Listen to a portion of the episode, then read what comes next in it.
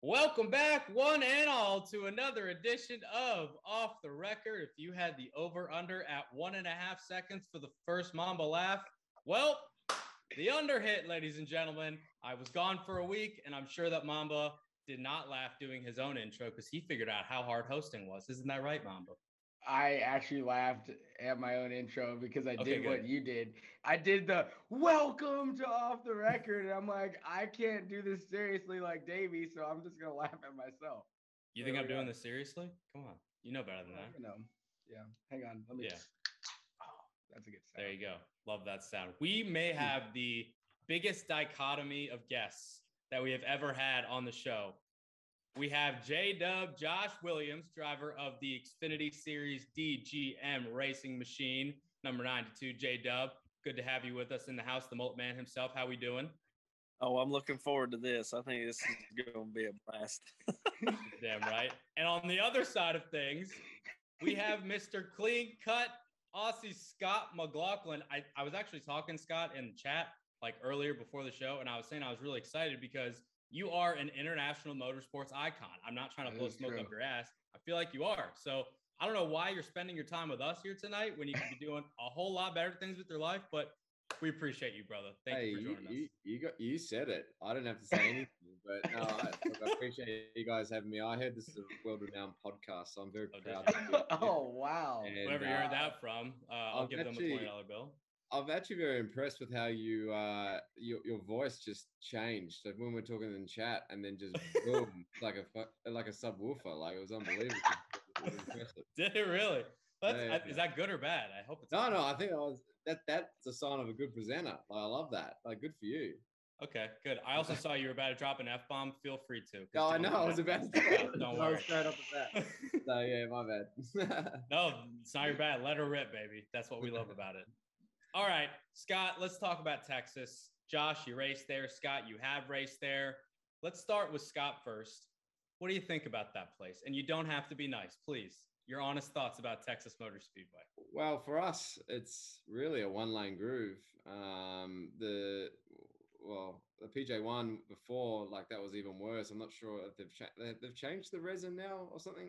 Yeah, they didn't do PJ1. They did resin. Josh, what'd they do? They did just resin or something, right? Yeah. Yeah, basically it's the same resin compound we had when we raced Nashville. So okay. Great. Yeah, well, I mean, like that was it's like ice. Initially PJ1 for us in IndyCar, it was like ice, and it was really hard to get even just half a lane up from the bottom to work. But yeah, and to be honest, you could see on the weekend that, you know, I felt like Blaney had a really good good car in the middle 1 and 2, and he could hold it low. But once that second groove started working in, the cars that could really take it, from what I could see, I mean, it looked like that's when it started, you know, the Larsons and the Byrons and all that started sort of checking out a little bit. So, but yeah, I mean, do I prefer? I never raced in the old Texas. Do I prefer it just from watching it? Yeah, probably. Yeah. But club. You know, can't do much about it now. No, unfortunately not. JW raced on it this weekend. Did you notice any difference between the resin versus the PJ1 versus the sticky stuff versus the VHT? Does it not matter because Texas is just Texas? It's terrible. So it's like the racetrack. All right, the first ever time I went and raced Texas, it was great. You could run the bottom, you know, in 3 and 4, you could run the second lane, you could pass people, you know, 1 and 2 is what it is. You know, I don't care what they do to that thing. You're just stuck, you know, unless they put down the PJ1 or the resin. So, you know, after 10, 15 laps, you know, we slide around for a little bit. And then once we activate it, it's over. That's it. I don't care if you are 6 tenths faster guy in front of you. You can't do anything. Like I ran a couple guys down from way back, couldn't pass them. I mean, there's just nothing you can do about it. And it's, you know, it's their sandbox and we're just playing in it. But I hate it, man. I hate that stuff everywhere. I mean, why are we running the second lane at Phoenix everywhere? Like we're running the wall at Phoenix. Like that's like unheard of. But you have to. That's where speed's at. Must be nice, Scott, to race with at only one track, at least to my knowledge, I think, with traction compound applied. It must be nice to go to other tracks, whether it be road courses, street courses, speedways, where there's no sticky substance on the track. All you got to do is just go and race and not worry about any of that bullshit. Must be nice. Yeah. I mean, absolutely. I think it's bad when the drivers are complaining about it and proving that the racing's not fantastic. And doing complete opposite than what they thought would happen.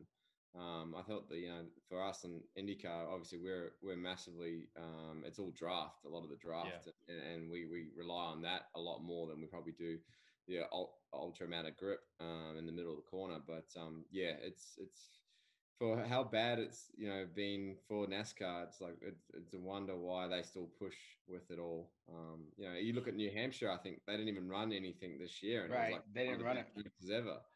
So, well, I mean, I watched the whole thing and I was excited, so I crazy how that works, isn't it? Yes. Yeah, so what Scott, obviously the V8, we've talked about this before, your V8 supercar stuff versus the IndyCar versus kind of where we're going to now with the next gen. What do you think that those guys are going to struggle with that new car? Well, I think the first thing is, it's a pretty obvious one, is the independent rear suspension. So like that's going to be completely different for, a lot of the drivers. And I think what you'll find that there's, it's been talked a lot, but a lot of the smaller teams are going to be able to, be further at the front, at least initially. I think you'll see a lot of different exciting sort of winners. That's my guess, because the supercars did the same thing. In 2013, we went to like a car of the future type thing. And a lot of the teams that weren't anywhere in the older cars were somewhere and actually championship contenders, or at least for half the year. So I think you'll see a little bit of that. I think obviously the sequential gearbox is going to be completely different, especially on a road course, in terms of how they use that gearbox and what they do with it. So I think it's going to be it's exciting. It certainly look a lot different compared to what the real cars are. I was able to have a look at underneath Blaney's car that he was going to test, a week ago, and it was very similar to a supercar, given that. So yeah, very interesting. Josh, you've been, I mean, you're old school, you're traditional NASCAR. You go from bandoleros all the way through. Look at that thing floating to the Muller floating just in the wind. What do you think, man? Not so much like, obviously I want your opinion on the direction, but it is what it is, right? We're here. So what do you think the struggle or the difference is going to be compared to everything else that these guys have raised? I think the biggest struggle that, everyone is going to face is, for one, the cost, and two, where is that line of durability?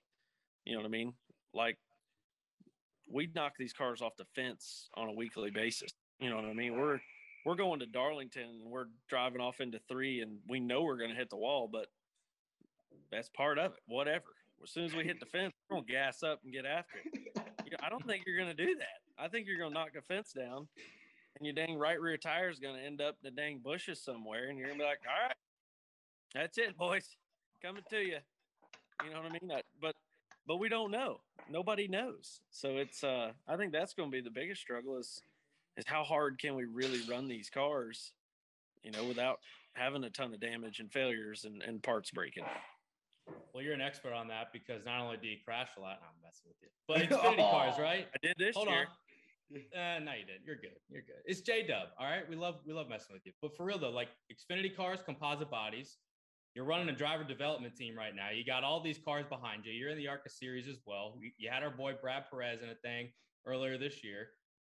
What do you think it's going to mean moving forward for the future of just people being employed within the sport? I mean, we saw Brian Murphy, I think today, as of this recording on Twitter, he was tweeting out pictures of the last steel-bodied, I guess you could say chassis or car or whatever. You guys can correct me, but that's like the last one ever. Like composite bodies, all from one manufacturer. That's the norm now moving forward. So as somebody who has made their living, working on cars and having wrenches in their hands and trying to find speed and find downforce with the mind, what do you think about the fact that that's kind of going to be taken out of these cup drivers and these cup teams' hands a little bit moving forward? So, growing up, even as a kid, you get to watch these guys. And, I grew up around a lot of smart people that were old school. And, when I came into the sport, like NASCAR wise, you know, even around the ARCA series, you know, when I turned 15, it was an art. Like, you have a rule book, but there isn't a rule book. You know what I mean? Like, you have to meet back. Yeah. But these guys literally go home at night, they're eating dinner, and they're like, oh, I got an idea for a rocker panel. I'm going to try it tomorrow and see what happens. And that's what they do. Like, they're twisting fenders. Like, I've got a steel body car sitting out here. I'll show y'all here in a little bit. Like, the left front fender's 17 inches wide and the right front fender's 4 inches wide. Like, that's awesome. That is so cool. Doors are made out of 4 pieces and stuff, and roofs are twisted, and tails are moved over 8 inches to the right. Like, that's awesome. Like, that's what the sport was all about, is who could build the best race car. Now it's going to be who's the smartest engineer, I think. You know what I mean? Who's going to be that guy that hits it right? You know, I think there's always a rotation of teams that run good. I think you're going to see that all the time. I think you're going to see teams swap, you know, being the heroes. Like, even Larson, as good as he is and as awesome as Hendrick is right now, I think somebody's going to find something the next week and they're going to run 10th. Like, I just think that that's how it's going to be. But I hate that these guys are losing their jobs, and like, we're not building chassis anymore and trying to save weight and make things better. And that's unfortunate, because that's what a lot of these guys have done their entire life. Josh has a Davey. Josh has a legendary, because he has a steel body. So he's basically holding on to a legendary piece of NASCAR history sitting in the back of the shop. I mean, well, he has a steel body car still, so he better keep it, because that thing might be worth some money here in a little bit. Oh yeah. It's all rare. I gotta do is put Budweiser on the quarter panels with an 8, and I'm mint. I can buy a house on a lake. Wait. I got it. Put Budweiser on the quarters. Put an 8 on it. Get Scotty an open face bubble goggle helmet, and let's do it. Let's do a hit from Days of Thunder. I think that'd be. I'm down. Days of Thunder too. A little throwback. Wasn't the Aussie in that the chick? Saw the little bit. Yeah. Yeah. There you go. We'll get you a wig, bro. Yeah. Scott, if I said the words twisted sister, would that like hold any relevance to you in terms of NASCAR, or not really? Sounds a bit weird, but I kind of know where you're going with it. I sort of like seeing the cars going down the straight like that, like, because what Josh was talking about in terms of just like fabricating these cars and these steel-bodied chassis, like I remember back in the mid to early 2000s, the skew on these cars on the straightaway, it might have been Fontana or Michigan, but I literally remember cars are going down the straightaway like this. It's like the craziest thing I've ever seen. Jeff Gordon's car, like Josh, you were saying what? The left front and the right front have like 13 inches of difference. You could see it. And you knew that teams were doing that for an advantage. And when one team did it, 40 other teams would do it as well, because that's just how things go in the sport. And it's, I don't know, it's kind of unfortunate to see that part of it go away. There's a lot of positive things that come with the next gen car from a financial perspective, from a growing the sport perspective, but at the same time, to see the traditional 5-lug pit stop go away with the ying, ying, ying, ying, ying, that's gonna be sad, right? I mean, I'm not gonna enjoy seeing people lose their jobs either, but it is what it is. Was that funny? I don't know. I mean, you guys said it. Ding, ding, ding, ding, ding. You know what? You got to – let's do it. I'm going to put you in a suit. You're changing lugs this week. All right. I can do Martinsville. I'll be at Martinsville. There you go. Okay. Put him on front so he gets all the camber that he has to deal with when he pulls that thing. Oh, yeah. That's in your face. In Martinsville. Listen, hey, man, Scotty. I'm just a single Jewish boy from Washington, D.C. You're not single. Know. You're not single. I meant only child. Sorry. Oh, I'm not single. Okay. I'm not single. Yeah, I don't want to get you in trouble. Only child Jewish boy from Washington, D.C. You don't need to put me in harm's way, and I'm not going to put myself in harm's way. All right. Hey, Scotty, like, did you work on your V8 car? Like, how did that deal work? Like, did you wrench on it too or no? No, not initially. Not by the end, but the initially I did a fabrication apprenticeship, so I'm a fabricator by trade. So I worked started that when I was 16, I finished up when I was 20, and I started racing supercars when I was 18. So I did 2 years in the workshop when I was still racing. So that was cool because I got to like weld and, you know, build my, you know, first supercar, which was going to be like my pro series drive, my main series drive. So that was cool. Did some pretty, bad shit as well. So didn't do a great job all the time, but certainly have, learned a ton, which was a good thing. Yeah. So Scott, you mentioned that looking at the underbody of Blaney's next gen car, there's some similarities to the V8 supercar. For people that may be listening and myself that are super oblivious and don't know the car culture in Australia, they don't know a ton about V8 supercars besides your name, maybe Marcus Ambrose and the Bathurst 1000. Can you explain to us kind of like what the similarities that you think and that you've seen so far are between the next gen car itself and a V8 supercar? And then also in terms of just what we can expect for the future, whether that be 2022 moving forward and maybe the next 5 or so years in terms of what potential development we may see. I think you're going to see a lot of the drivers like really wheeling it in terms of it's going to be very loose. Already like speaking to a couple of the guys, like the Robo and stuff was definitely a lot looser than what it was in the cup cars on the Sunday.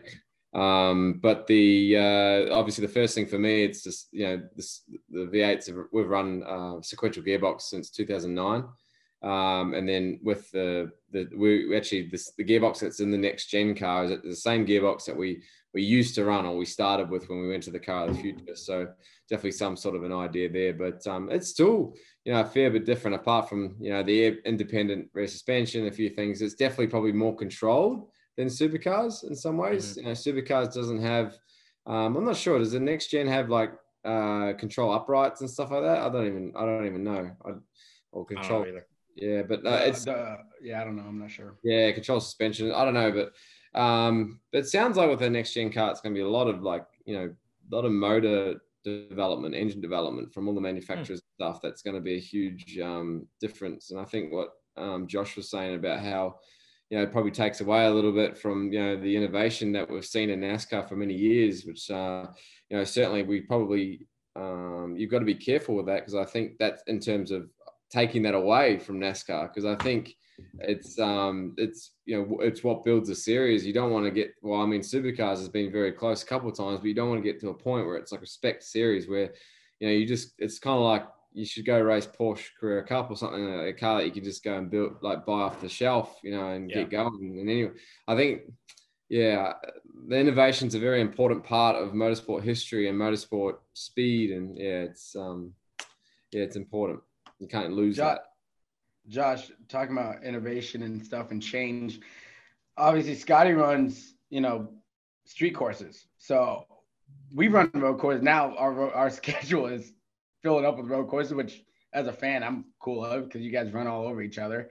And there's a bunch of guys that have never turned right in their life, trying to turn left and right at the same time, downshift and everything. I'll tell you what, though, they are a lot better though. Like, man, like 4 years ago, like no one could race a road course. And now there's like some serious wheelmen out there, like unbelievable, like how, like what they're doing on road courses now. But yeah, go on. Sorry. No, you're good. No, this is what it's for. I love that. No, Josh, what I want to ask Josh is like, do you think, street courses, it's been a thing, right? We've been talking about it. How do you think that will go? Because it's different, right? Like when we wreck, our cars are heavier and things move further. And that doesn't mean like a sidewalk, like with Scotty's car, like the wall don't move, right? It just, the car disintegrates. Well, our cars might move, some concrete. Yeah. I think it's coming for sure. I mean, we've added Portland. That's on the list. Really super excited to go all the way to Portland. Good luck getting through turn one, because I saw the IndyCar race that they were in. It looked like no one gets through turn one. And the ARCA West race too. Yeah. I didn't realize. So is NASCAR and Xfinity going to that? Yeah. I think just Xfinity is. Xfinity is going for sure. Yeah. That's oh man. That's yeah. Good luck. He's going to be watching. Like, we just gained one more viewer right there. He's going to be tuned. Like, I'm about to watch all these rednecks try to pile off through this race course. The ARCA race was very interesting. I don't know if you saw the last two laps of that ARCA race. That was very interesting. Yeah, ARCA's kind of like whoever's in front of you with one to go probably is not going to win the race. Yeah, I've seen that. Just that's industry standard. Yeah. Unless you got to have like a good, have a straightaway, or else they'll just send it in. Yeah, I know No, I know Scotty doesn't probably definitely didn't see this race, but we're talking about that. You guys remember, so Cole Custer was leading at Phoenix in an ARCA, which was K&N race, coming through to the white or come to the checker. Gray Galding, Scotty, I swear to God, Gray still ain't lifted. And this was like 7 years ago. And he drove so far into turn three.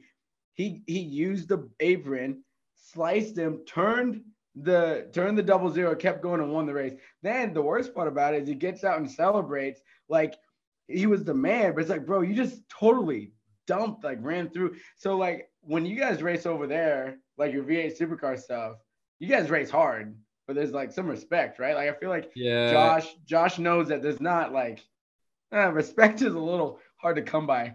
Well, we've got like stewards in some ways, so like we can't just go out there and like sort it out ourselves, which pissed me off, because there's definitely some times where I wanted to like square up with a bloke or, you know, and like spin him around after he's hit me out.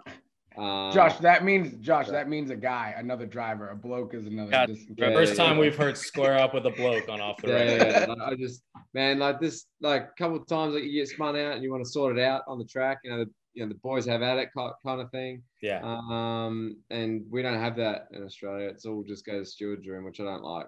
So I think we can definitely change it. Sorry? Can you fight each other afterwards? Oh, you can. You just get a massive ban. Yeah. But I haven't done that.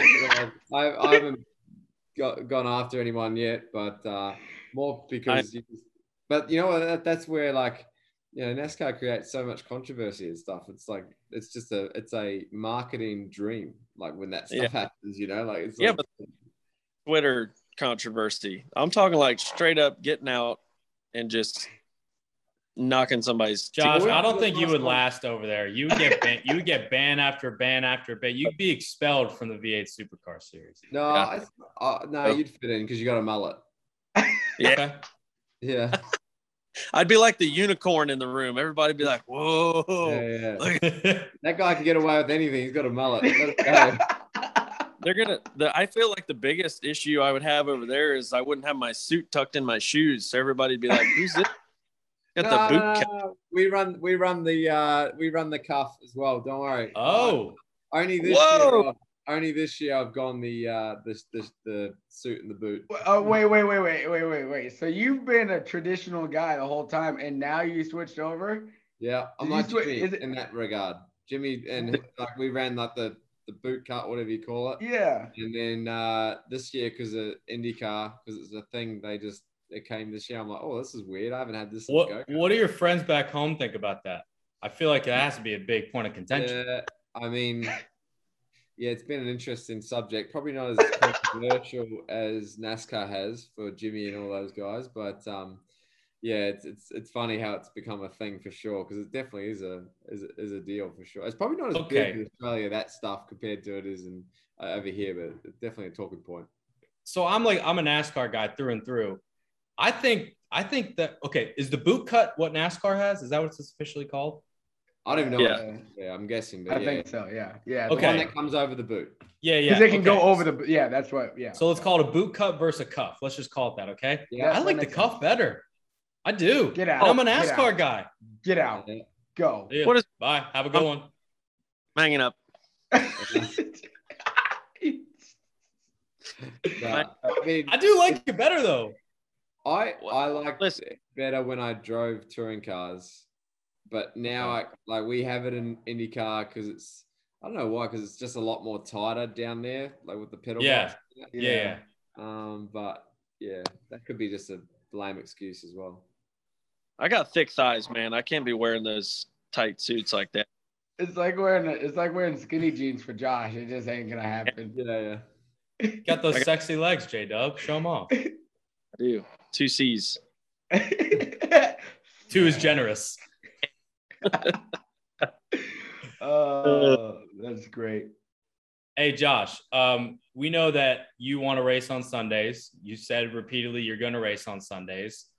Do you think that the next gen car gives somebody like you, who has their own team technically, do you think that gives somebody like you an easier in point now to say, okay, with this car it's a little bit of a better equalizer, I can maybe get in on the ground floor now and get to race on Sundays? Or do you think that it's still going to be a pretty steep hill to climb for teams like yours?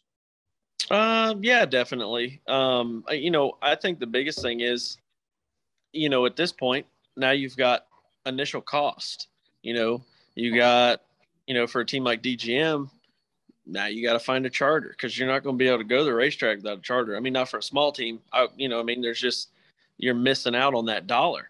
So, as far as an equalizer, if you did have the ability to have the car and make to the racetrack, yeah, I mean, I think if you got your stuff together, you know, you're still going to be racing the same guys, you know, for that B class, as I like to call it.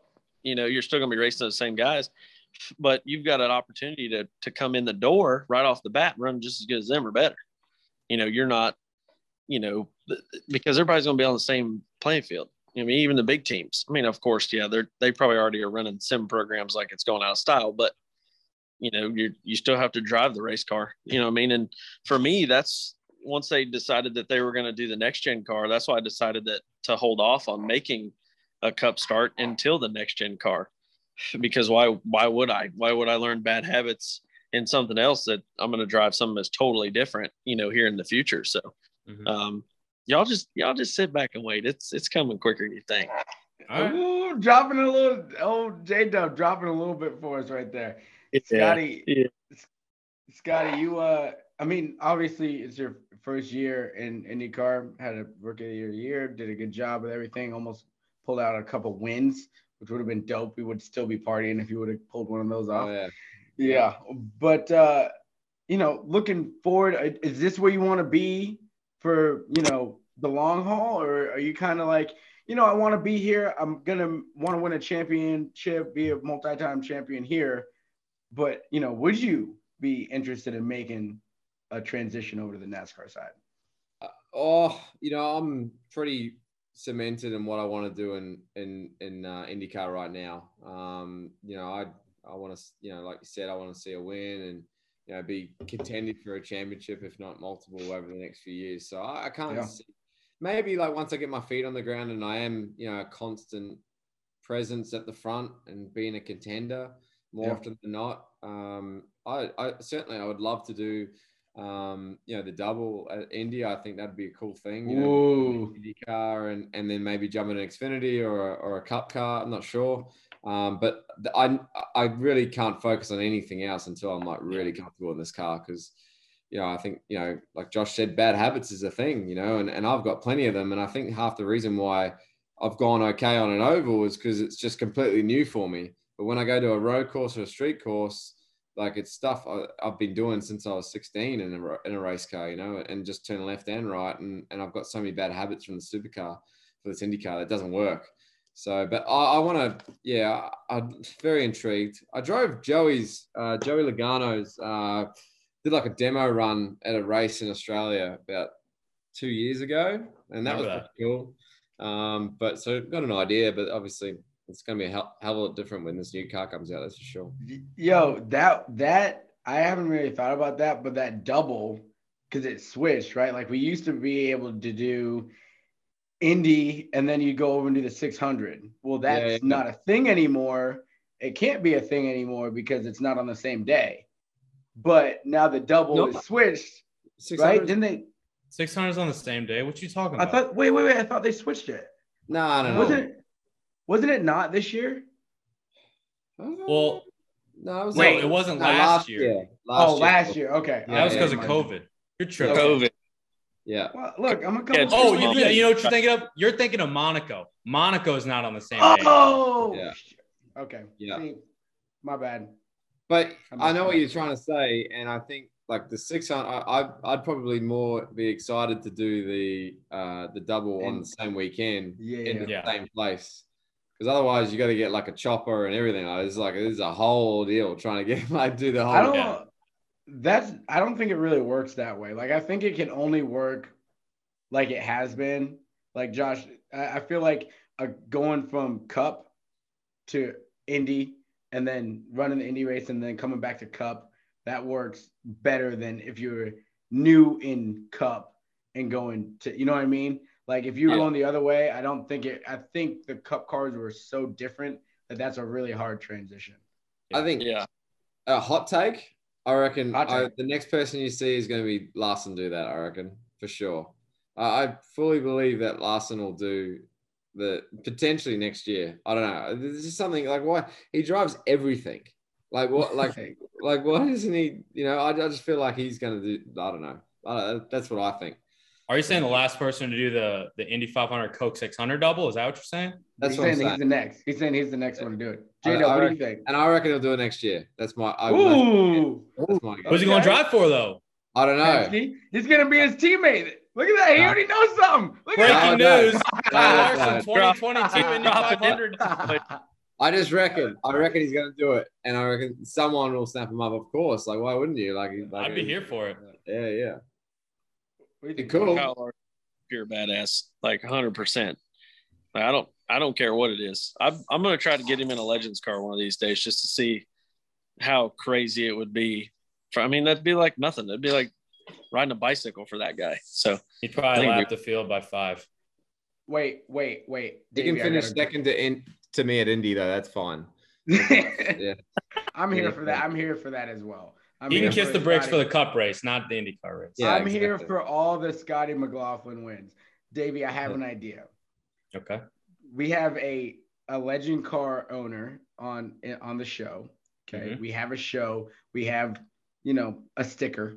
What would it take for us to get a off-the-record sticker on a Josh Williams legend car with Scotty McLaughlin driving in the winter heat on the road course this winter in Charlotte? Now you're talking. Ooh. Bring it on.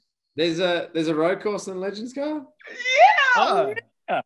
Really? Oh, this is a thing now. Oh, I got $20. World Finals is like next week. Damn, that could be fun. I'm actually itching to drive something. I want to do I'm thinking about doing the Vegas Super Nats and go-karts and a few other things. So let me know when this happens because I'll book my flight and I'll come down. Josh, empty out my whole – I'm holding my numbers so no one can see it. I'll empty out my whole bank account and max out every card just to see the off-the-record logo. You've had too many Trulies, my guy. I've only had two. Let's do it. I'm a don't talk about it, be about it kind of guy. So let's just make it happen. It's over. It's done. It's already happened. You got my $20. Send me the dates. All right. $20. Let's go. That's gonna be tight. I'm excited. We're really gonna do that. Down. They've got similar cars in Australia like that, like the Legends. They have the big Legends races over there on the road courses. They race on supercars races too. You guys call them dwarfs or they're the same thing? No, we call them Aussie racing cars. How original. They ship cars to Australia on a regular basis. Yeah. What was that, Josh? They ship Legends cars to Australia all the time. Oh, yeah. We ship at MPI. We send them the wheels. Like they're MPI wheels that INX uses. So that was a little shameless plug. I'm not. I hope MPI is paying for that segment. Yeah. They're here. Sponsored ad this week on the show. Sponsor Sponsor of the week. Innovations. Sponsor of the week. Yeah, and the MPI Studios. I got a question about you talk about learning bad habits, right? If I have my research right, and you can correct me if I'm wrong, Tim Cindric basically wanted you to run in sports cars, and you wanted to run an IndyCar. A, is that correct? And B, why did you want to go the open wheel route instead of staying with some fenders? You know what? I need to find this article because I got asked that question literally today, I got told that, and I'm like, no, I'm pretty sure it's false. So okay, Wikipedia. It's Wikipedia. So you got to fix your Wikipedia page. Oh, it's the Wikipedia page. That makes sense. Yeah. Okay, yeah. Let me go see what that specific blurb is attributed to, and we'll come after them. Yeah, we should because it's affected me twice. Today. I'm sorry, but Josh just got up, went and did something one-handed, and came back like nothing happened. Oh, okay. Oh, baby. Oh, Scotty. Scotty, have you ever had one of those? A Yoo-hoo? No. What's that? Is that like a 4 Loco or whatever it is? Chocolate milk. 4 Loco. Oh, my God. I've heard a lot about these things, trust me. Listen, U2 is like the nectar of the gods, bud. I'm telling you. Tasty. Tasty. I thought that was like natural light. Off chocolate milk. But better. But better. And it's in a can. So. It's just this. I've never had Yoo-hoo in a can. I've had it only in a bottle or like a carton. Never had it in a can. Carton's not good. It tastes a little metally in a can. I'm not gonna lie. It tastes. All right, Scotty, I found this on Wikipedia. Here we go. Okay. Cinderic originally envisioned moving McLaughlin to Penske's WeatherTech Sports Car Championship program to race alongside Elio Castroneves. Blah blah blah blah blah.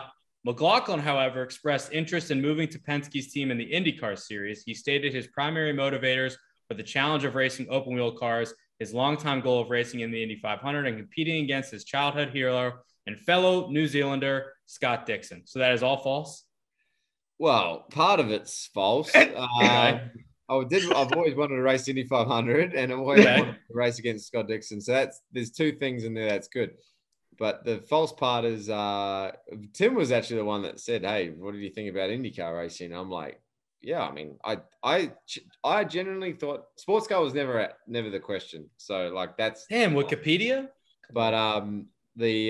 for me, I genuinely thought that maybe they would have considered me more so for NASCAR just because of my roots and where I'm from and whatever. But the opportunity come to do something completely different. And obviously, like I said, I wanted to do Indy 500, and I was like, far out, yeah, for sure, let's do it. And the schedule's a little bit less hectic as the NASCAR schedule, you know. So it's sort of like I don't know, I have the best of both worlds in some ways. So I'm off now, you know, and NASCAR's still going on. So I'm playing bulk golf and hanging out, having fun, enjoying America, and it's good. But I got itchy feet. I want to race as well. Hanging out, enjoying America. Yeah, I'm just flying American flags. Just flying American. Where are you at right now? Where are you? I'm in Huntersville. You're in Huntersville? Yeah. Where are you, dude? Legends Nationals on the road course at Charlotte is like next week. What are we doing? Are we doing this? Damn. Yes. Well, Halloween weekend. Yeah. Nah, I'm out. I got a wedding. I've got a wedding on. I didn't. I really do. I'm missing Blaney's Halloween party because of this wedding. Yeah. So I'm like legit about it. You might be safer. Halloween party. I'm just saying. Yeah. I'm gonna tell you what. When YRB 12 wins at Martinsville and brings home that clock. And we go off into the sunset and go out to Phoenix to fight for this championship. You're gonna be up till the sun comes up. Look, last time I was at his house for the Atlanta win party, and that was all sorts bad. So I had a lot of fun there that night. It was good. I'm gonna swap Blaney this helmet. I'm gonna swap him this helmet for. Oh man, which one is that? Atlanta helmet. For the Atlanta helmet. So we've got a deal going on here. So I'm excited for that. It's going to be cool. Which one of yours is that one? Yeah. That's the one I raced Indy this year with. Oh, wow. That's cool. Yeah. And it was a bad finish. So I was like, nah, I'm going to swap this one out for a winning one. That's the deal right there. Yeah. Josh, have you done a helmet swap? Like, so I think the helmet swap is so cool because it's like our version of the jersey swap. Like, people don't swap fire suits. They could, I guess. It'd be whatever. But I think the helmet one is cool. Have you done a helmet swap, Josh? No, nobody wants my helmets. I just leave them flat black. Yeah, it's boring. I'm boring, basically. I feel like NASCAR is like so much more. There's more often than not you see a plain black carbon fiber helmet, even like Joey in that 100%. Run like that, like just with stickers on it. Harvick has one too. Yeah. Like Brad's been carbon for years, hasn't he? Like I mean, I don't know. I love the old paint. But it's lighter. It is lighter, and that's the thing. They try to get me on that program. I said, nah, it's not happening. I said I need to look good, boy. Yeah. I'll lose the 10 grams or whatever it is. You know? Do some more neck exercises for those extra pounds. I'm not losing any weight. That's a fact. Well, yeah. I mean, thanks, Captain Obvious. Your helmet weight is not going to offset. It doesn't really. Nah. You got the, dad bod going on. Yeah, there's not enough there. With you. I'm the dad bod of IndyCar. So, I mean, like, this is what you're getting. There we go. That thing's a work of art. This isn't even mine, but I have the same exact helmet. Yeah, the bell. So you got it at Walmart. Are you a bell guy? What up? Oh yeah, yeah. I wear bell helmets, but everything else is Simpson. Copy. I'm gonna give a shout out to Off Axis. I got my first helmet over there for my race, the Snowflake, this year. So we're gonna have something popping coming out. I might have to trade someone cool. Maybe I'll trade Josh. Maybe I'll just trade back. No. Trade with Josh. Blaney. Trade with Blaney and get Scott's Indy 500 helmet. Yeah. Oh, I don't think anyone's done a double trade. You want a race suit, don't you? You want a race suit? I do. Yeah, no, I want to be different. Yeah, I'm different. So I told all the boys were hanging out the other night, and I told Scotty and Ryan and Bubba, I said, I want a race suit. So that's what I'm going to do. Because, you know, a lot of the players, like football players and basketball players, they trade that. Well, if everyone's doing helmets, well, I'll do something different. You're so needy. Yeah. Yeah, that's why I've come to learn this, Davey. I've come to learn this. Mambo's very needy. Yeah. What car are you driving at the dirt? I think it's the same one that you drove. It's the one. It's Brian. It's the circle track car that I drove at Hickory this year. So I'm excited. I think we'll be all right. Set it up. Well, come on with it. Listen, I want to bring Scotty. I think that'd be cool. I think Scotty down to the Derby, you'd have a good time. Yeah, I'm down. I mean, totally. Last time I came, like when you had that going on, I just moved to America, so I was still getting half my stuff sorted. So I'm all about it. I want to come check. I've never been either. I'll come. Dude, the Derby is awesome. It's just a really fun, and we're getting into short track, right? Which that would be cool to see, Scott. It'd be cool to see you run some like local stuff, but the Derby is just it's like the Indy 500 or the Brickyard. It's like the Daytona 500. It's that for short track racing, and the energy is as high, and like trying to qualify for the race, which is really cool actually that we're talking about this. So Josh ran it last year, and I ran it last year, and me and him. Not only were we like side by side in time, we were side by side like on the grid after we ran, right? So me and him, we went like 15th and like 14th, and we're sitting there next to each other, both sweating bullets because Josh is like, he's on a limited budget. I'm on a limited budget. I'm just trying to race, and I got Truly on the car. I got Blaney and Bubba on the car. I got Fatheads Elliott. I'm like trying to parlay this into something for 2021, right? And there's a picture of me and Josh, and I'm just like, the stress on my face and on Josh's face is so funny. We're just looking up at the monitor, and my caption I used, because like life was going on this year, was like, if you looked at this picture, people would tell you that these two guys have nothing in common. A white kid with a full-blown mullet and a goatee standing next to a black kid with dreads, and like these two guys have nothing in common, but like me and Josh have a lot in common, but in that moment, in that frame, this is what was so cool, is like we had everything. There was nothing that was more important than us both qualifying into that race. And I know Josh was going to feel bad because if I didn't make it, it was because he did make it. Like it got down on the last car. Oh, yeah. He qualified 29th. I qualified 30th, and if somebody qualified in front of us, I was out and he was in. So like it was just like a super cool, like that's the type of stuff that the Snowball Derby kind of creates. Yeah, I'm down to come check it out. I mean, just see what goes on and stuff. Yeah. Hey, Mamba, did you not see the chat? And I told you to hurry your ass up, and you told the longest story in the history of mankind. Yeah, no, I see that. I don't care because we gotta let Scott run. My wife. She's gonna like kill me if I'm too long. Where are you going to dinner? I'm going down to Berkton, and I'm down to Red Rock. Oh, ooh, yeah, Red Rock Ron's. Yeah. We'll enjoy that. No, we gotta have you back because I have a lot of Australia questions that I did not get to, and I need them answered. I'm sorry. I'm sorry. I'm down to come back on, boys. Appreciate it. Hey, tell Carly I say hi, and we'll see you on the next one. Yeah, she loves you, Mamba. You're in the good books with her. All right, we're going to Kansas Speedway, or as our friend Dalen Barr calls it, Asp Speedway. You know. Do you know what I'm talking about, Josh? Yeah. Oh yeah. Yes. It is on. Yeah. And it's with an ARCA car, man. So that of course.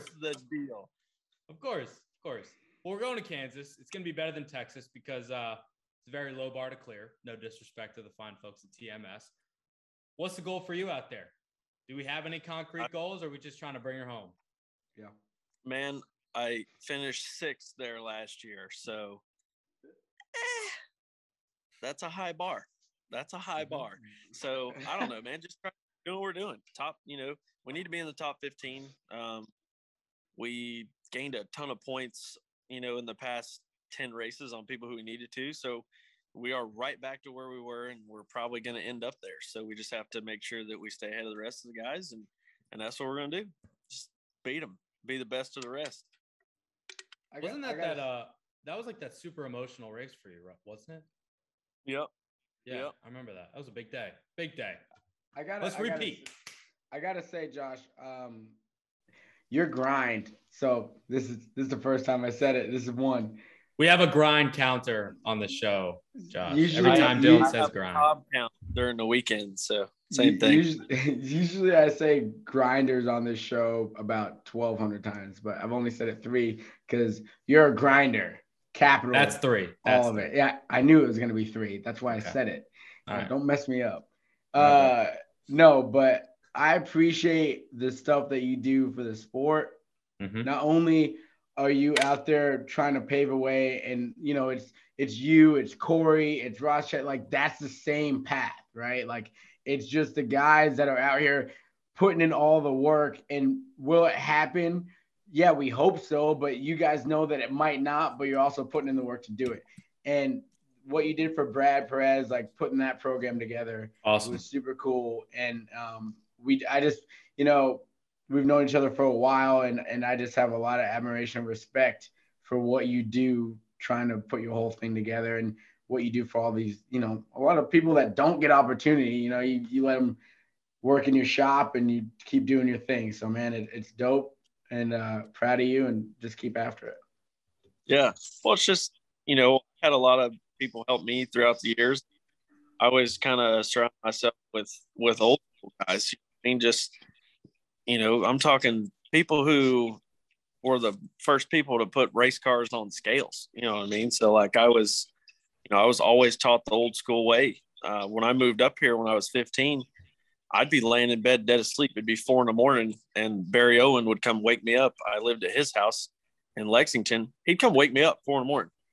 He said, "Hey, I've got an idea on the," cause we were building the ARCA car. We're actually that one right there with the black nose on it. Oh God. Oh God. All right. I'm back. So, oh God, that was amazing. He literally just wake me up. He's like, "Hey, you want to go to the shop?" Look at the clock. It's 4 a.m. It's 4 a.m. What do you want? I have an idea.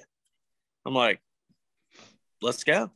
So, I mean, we built this car like 4 times, you know what I mean? Cause we just had an idea, but I don't know. I've always had people that try to help me, you know, they let me do stuff. They teach me, you know, and that's why I can do what I can do today. I mean, I can pretty much build anything. You know what I mean? I don't do motors, but I can do pretty much everything else. You know what I mean? I want there to be more kids like me that are coming up. You know what I mean? Like there's like this kid right here, like Bryce Applegate. Yeah. Like what time is it? Like 6 something? It's 6 o'clock. I picked him up this morning at 6:30. We're still here at the shop. You know what I mean? Like he works on his own stuff. You know, that's what it's about. There needs to be more of that other than the, hey, you know, I'm going to show up at the track 45 minutes before practice and hopefully there's ice on the drinks because I'm just going to sit in the trailer. Like, that's not what this is about. Like you tear the shit up, you're going to come to the shop and you're going to help fix it because you wrecked it. So that's what it needs, man. The sport needs more old school people and more knowledge about the sport and about their cars. I mean, somebody's like, I talked to William Byron. We mess around all the time. Even when he first started, he's like, how do you know all this stuff? Like, cause I've been taught like, this is the way that I had to do it. You know, so he's like, I don't even know what it is, like what this part is, but he can drive. You know what I mean? So, I mean, there's different types, but I think the NASCAR fan wants more people like old school, you know, like the Earnhardts and stuff like that. That's what they want. they want to be able to root for that guy because, you know, he's in his garage working on his race car. Like, it just doesn't happen.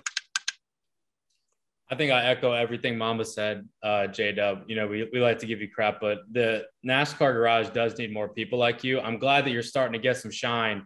And all it took was roughing up Dale Jr. a little bit, and now you're a national darling. So I'm glad that people are, but honestly, like, I'm glad people are finally realizing and recognizing that, you know, you're more than just a midfield race car driver. Like, you're helping hone the next generation of racing talent. You are giving people opportunities. What you mentioned about working on the race cars and stuff, you know, I don't know how many race car drivers across the top 3 national series just show up on race day, do their thing, and go home.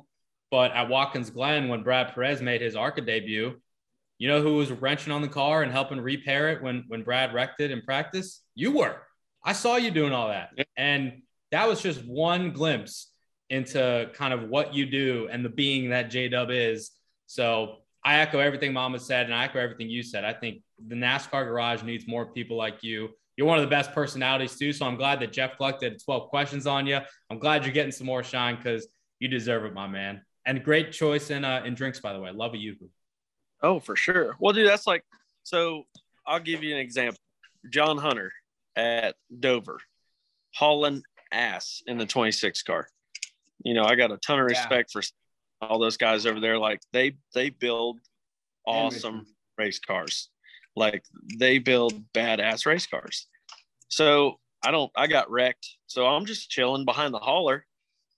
Well, here comes John Hunter. He broke a track bar bolt. He just pulls in the garage.